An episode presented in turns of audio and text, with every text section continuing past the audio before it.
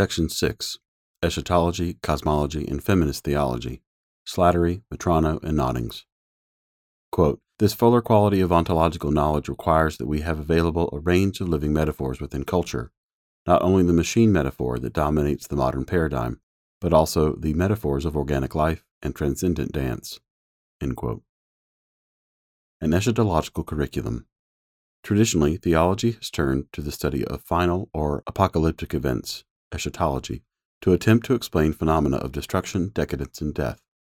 Faced with sin and irredeemable evil in the physical world, theologians turn to the idea of a heaven as justifying suffering in this life. Marxist analysis attacked this theology for perpetuating injustice and tolerating oppression. Justice delayed was justice denied. John Dewey also challenged traditional theology. He distinguished between religion and the religious in a common faith, and he criticized the churches for having abandoned their prophetic voice. In fact, in a 1908 piece entitled Religions and Our Schools, Dewey called for a moratorium on religious instruction until a narrow supernaturalism was abandoned. See Westbrook, 1991. The concept of the future and utopian visions is at the heart of these critiques of traditional eschatology. Recent developments in eschatology have been employed by Patrick Slattery to rethink the idea of curriculum as theological text and address the concerns of Dewey and critical theorists. Slattery reports that contemporary eschatology rejects the traditional bifurcation of time and space into here and hereafter and reconceives the future as the directive property of the present. Quote, the future enters into the present as a persuasive and directive force, encouraging individuals to overcome evil. This framework allows proleptic eschatology to provide hope and liberation in the midst of evil in the world. In his Toward an Eschatological Curriculum Theory, Slattery posits important parallels between contemporary theology and curriculum theory. In both fields, he finds themes of transformation, emancipation, relatedness, and temporality. The modernistic conception of the isolated individual, captured in measurable time and space, unable to establish authentic relationships of intimacy and care, unable to affect the future, has given way to psychoanalytic and postmodern views of the past as present. Slattery outlines a postmodern vision in which the individual person in relation to others and connected to a meaningful past and to an emerging future, is essential for social transformation and global survival. A vision of liberation and hope. Out of this framework for eschatological theology, Slattery identifies parallels with the themes of the reconceptualization of curriculum studies.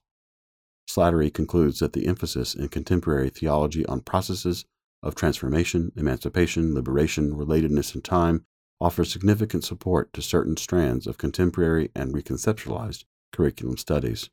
In both fields, the view of past experience as an integral part of present reality represents a shift away from the presentism of a modernist perspective.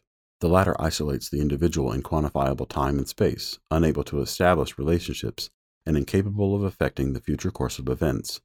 In contrast, a postmodern vision regards the individual in relation to others, connected to a meaningful past and an emergent future capable of influencing not only individual transformation, but social change and global survival as well.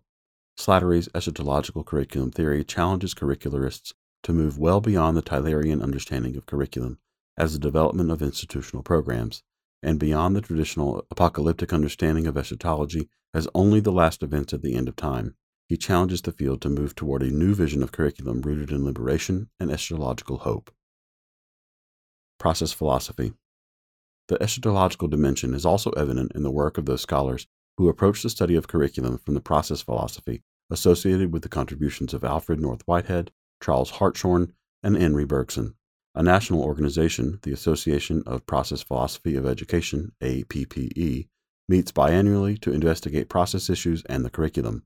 Additionally, the journal Process Studies is published by the Center for Process Studies at the School of Theology at the Claremont Colleges in Southern California. As do eschatological studies, process philosophy of education investigates a notion of time that is durational, proleptic, and cosmological. Durational time is essential to process perspectives that seek to reintegrate a fragmented curriculum and become transformative. Whitehead wrote about the importance of reverence in understanding the aims of education, and he concluded that, quote, the foundation of reverence is this perception that the present holds within itself the complete sum of existence, backwards and forwards, that whole amplitude of time which is eternity. Wrestling with the concepts of time and eternity is a central task of process philosophy and theology. Premodern theology promoted a futuristic eschatology which reserved salvation to life after death. This theology of delayed parousia was of particular concern to John Dewey. Dewey believed that this notion of the future caused churches to lose their prophetic calling for society. The response of modernity to the parousia has been the rejection of religion and spirituality in favor of a realized eschatology which locates all hope in present experience disconnected from any meaningful past or imminent future. Marxist philosophy and critical theory correctly recognize the economic and social abuses that can result from adherence to a pre-modern eschatology, but too often Marxist traditions have rejected any theological perspective at all. Ernst Bloch attempted to reconcile Marxism and eschatology, and contemporary curriculum theorists explore hope from multiple perspectives.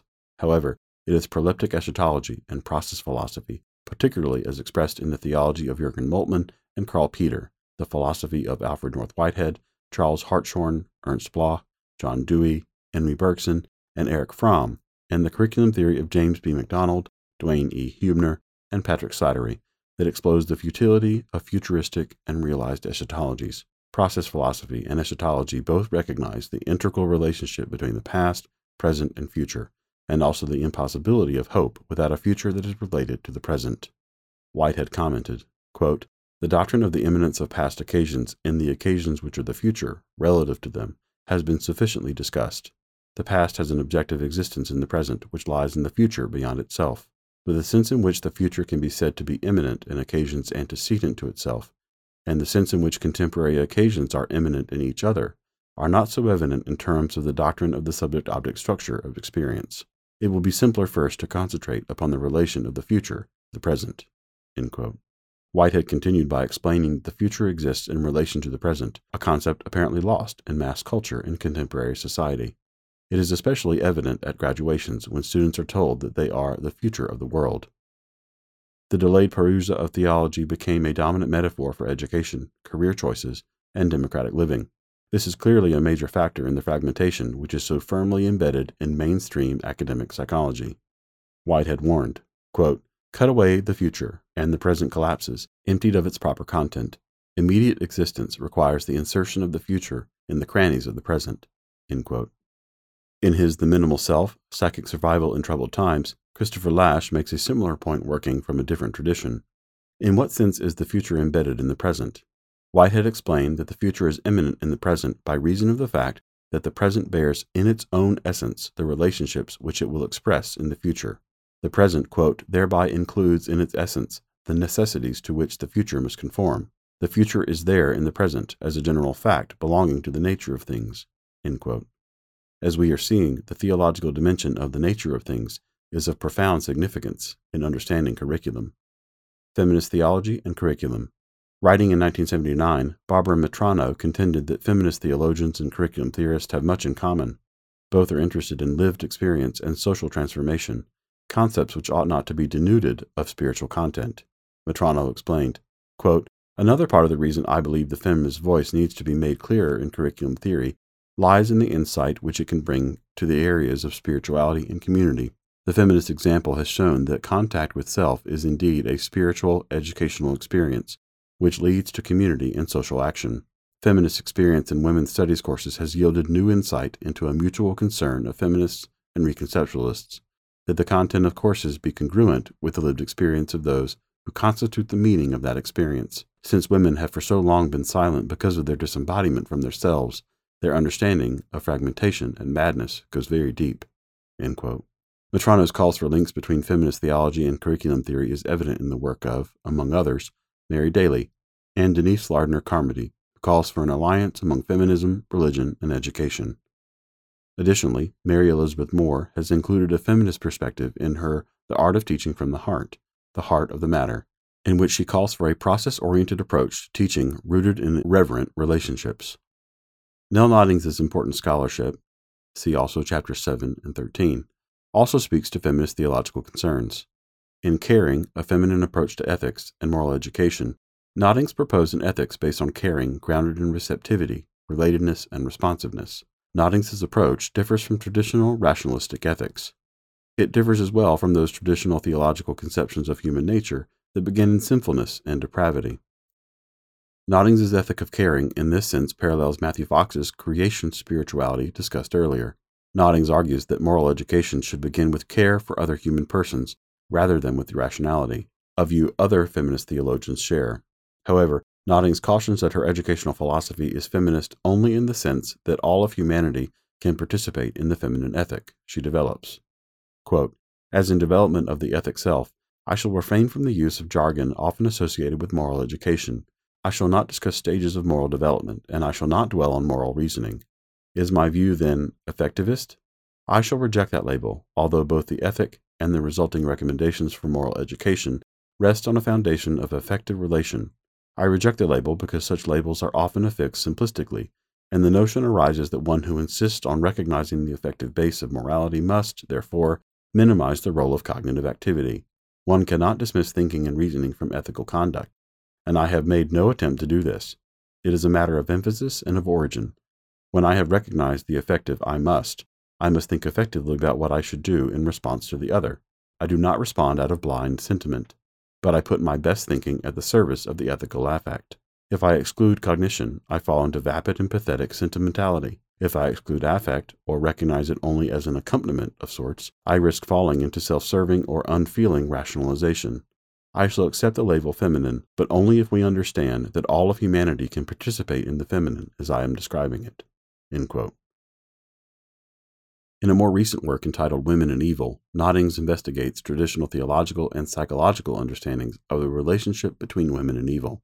Rooted in women's experience, Noddings describes her project. Quote, Through the use of examples, I attempt to draw out the logic of situations in which we face evil and to probe for the underlying commonalities in our experience with evil. What we will find is a pervasive fear of pain, separation, and helplessness.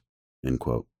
Insists that evil must be examined phenomenologically rather than through the lens of traditional moralistic pronouncements, which often branded women as evil or especially susceptible to evil.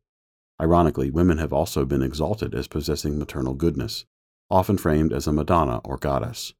Noddings explains, quote, The paradox is resolved when we realize that the dichotomous view of women as evil because of her attraction to matters of the flesh, and good because of her compassion and nurturing, served as a means of control Women perceived themselves as good when they lived the lives of obedience and service, a psychology that made women especially vulnerable to patriarchal education. Noddings addresses the central theological problem in her opening chapter when she poses the dilemma of theodicy. If God could have prevented evil and did not, then God is malevolent.